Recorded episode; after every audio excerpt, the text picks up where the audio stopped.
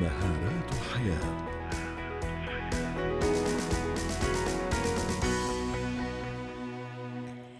يقال من جاور السعيد يسعد. من هذا المنطلق نتحدث اليوم عن السعادة. هل فعلا هي كالعدوى تنتقل بيننا بين البشر للحديث عن هذا الموضوع؟ تنضم إلينا عبر الهاتف دكتورة نورة نحمي استشارية التنمية البشرية ومهارة الحياة. يسعد مساكي دكتورة نورة. هل فعلا السعادة عدوى تنتقل بيناتنا؟ وكيف أصاب أو نصاب جميعا بهذه العدوى الجميلة؟ ألو صباح الخير. مساء مساء الخير. أهلا مساء الخير. إليك ولكل المتابعين يا رب. أهلا وسهلا. دكتورة نور استمعتي لسؤالي سألتك عن عن السعادة التي يقال بأنها كالعدوى تنتقل بين البشر. كيف أصاب بهذه العدوى؟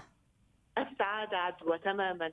مثل مثل المرض مثل الحزن مثل الألم. أي شيء هو من هدول أي إحساس نحن بنشعره هو نحن بنعدي غيرنا فيه. عبارة نحن عن طاقات هي الطاقات نحن ننقلها للأشخاص اللي حوالينا للمحيط اللي حوالينا مثل ما نحن بنتأثر بالمحيط اللي حوالينا وباي بكل الأشياء اللي حوالينا كمان المحيط اللي حوالينا بتأثر بطاقتنا.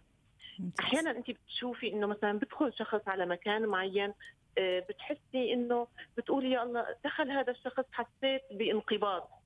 أو أحيانا بدخل شخص معين لمكان بتحسي بفرح وسعادة وسرور.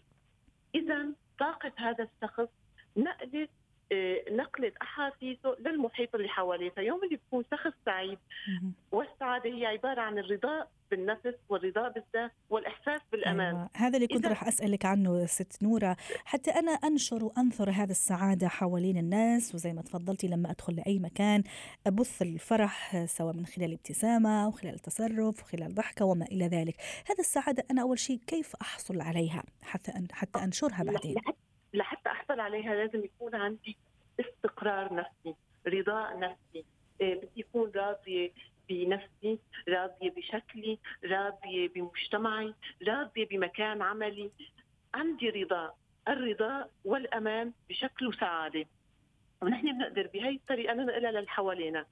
إيه وطبعا أحيانا نحن كمان نتأثر بالمحيط اللي حوالينا. لما نكون مع أشخاص سلبيين بقول لك سلبيتهم أثرت على سعادتنا.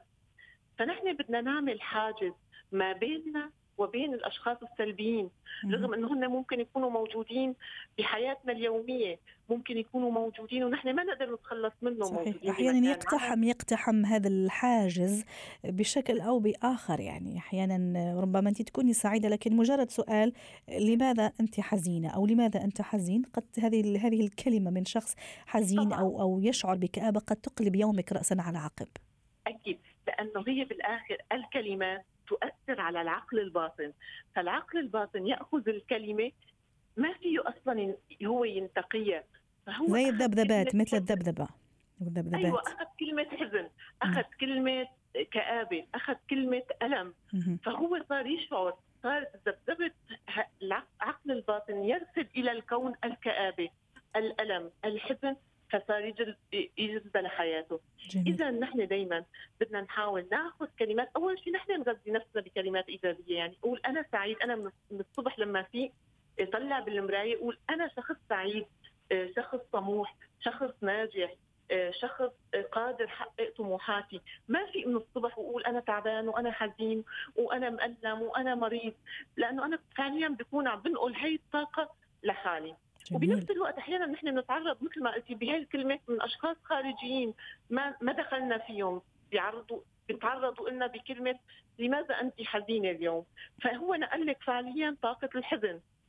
فنحن دائما بدنا نعرف نوازن ونفصل هالأشخاص السلبيين بحاجز وهمي يعني أيوه هذا اللي كنت راح أسألك. كيف نفصلهم؟ أحيانا يكونوا يعني موجودين في محيطنا يعني لازم نتعامل معهم. وفي نفس الوقت ينقل أيوه ممكن يكونوا أصدقائنا. ممتاز. كيف؟ فنحن نخلق الحاجز الوهمي وهو إنه نحن مثلا آه، هي الكلمة نعرف إنه هن أنا خلص صرت أعرف إنه هو هذا شخص سلبي. هي الكلمة ما راح تأثر علي. آه، أنا أخلق حاجز وهمي إنه أنا لا كثير سعيد. فأنا بادره بالكلمة المرادفه إلى اللي هي تماما. آه، أنا سعيدة. آه، بالعكس أنا كثير سعيدة. أنا شايفتك كثير شخص كمان أنت سعيد. عرفت؟ يعني مو إنه كمان نحط عليه عبء التعاطي أو عبء الحزن لا. فأنا بطلع من هذا المود وفيني طالع اللي حوالي من هذا المود كمان. نعم. ممتاز.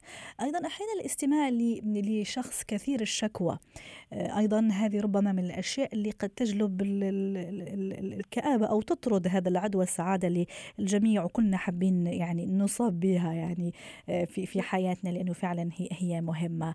أيضا كيف أعمل هذا الحاجز آه، دكتورة نورة؟ نحن أحيانا بنتعرض لأشخاص مثل ما قلت كثيري الشكوى وهدول موجودين بشكل كبير اولا أحيانا هن بيعتبروا كثرة الشكوى لحتى يمنعوا تنفيس. العين أه. العين أحيانا بقول لك بسبب العين أنا ما بدي أنصاب بالعين فأنا بشكي دائما المرض الحزن الفقر آه، للمحيط اللي حوالي حتى لا يصيبوني بالعين بينما هو طيب. فعليا بيكون عم بجذب لحاله هدول القصص اللي هو عم بيشكي منهم يعني اليوم اللي هو عم بيشتكي من المرض وعم بيشتكي من عدم الرزق لحتى لا يصاب بالعين هو فعليا عم بجذب المرض وعدم الرزق ممتاز. هو فهو وبيكون بنفس الوقت أيوه. كثره الشكوى نقلنا إياها لنا يعني فنحن بنقعد مع أشخاص كثيرين الشكوى. فنحن بدنا نحاول نغير محور النقاش من مكان إلى مكان آخر. يعني ما نخلينا نحن. محصورين بالزاوية تبعيتهم. يعني هن حصرونا بزاوية الشكوى. نعم. دكتورة نورة أيضا حتى نختم موضوع أني أعيش اللحظة. هل أيضا من بين الأشياء التي تجلب لي عدوى السعادة وما تخليني أقع في فخ الكآبة؟ بمعنى أني أعيش اللحظة بلحظتها. لا أفكر في غدا ولا بعد ولا بعد غد ولا حتى هلا المنطق نحن لازم نفكر بغدا؟ ولازم أكيد نخطط للغد. بس نحن بدنا نعيش اللحظة لأنه السعادة هي عبارة عن لحظات. ممكن نعيشها بكل لحظة. نحن السعادة وجودنا مع حوالينا وجودنا مع أهالينا وجودنا بلحظة سعيدة. فنحن لازم نكتسب نكسب لحظات السعادة خلال يومنا اللي هي موجودة بكل لحظة. أيوة أنا قصدي يعني أني أني مش قضية لا أخطط لا أخطط لكن أعيش زي ما تفضلتي اللحظة السعيدة. أكيد. يعني لا أف... يعني أعيش اللحظة لا أفكر في أشياء ربما منغصات. هذا اللي قصدي. واغذي نفسي بأشياء سعيدة. أسمع أخبار سعيدة. ابتعد عن الأخبار المتشائمة. أسمع أغاني سعيدة لأنه كمان الأغاني هي بتأثر. يعني بدل ما نسمع أغاني حزن وفراق ودمار خلينا مثلا نسمع أغاني حزينة نسمع أخبار سعيدة. أخبار سعيدة. نكون مع ناس عم تضحك لأنه حتى الضحك هي عبارة عن عدوى. فنقعد مع ناس إيجابية ونركز على النعم الموجودة بحياتنا. نعم واضح. نركز عليها رح نشعر بالسعادة. شكرا لك دكتورة نورة نعمي استشارية التنمية البشرية ومهارات الحياة ومسائك سعيد. حياتنا.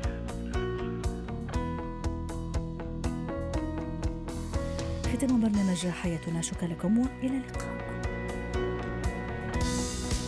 حياتنا.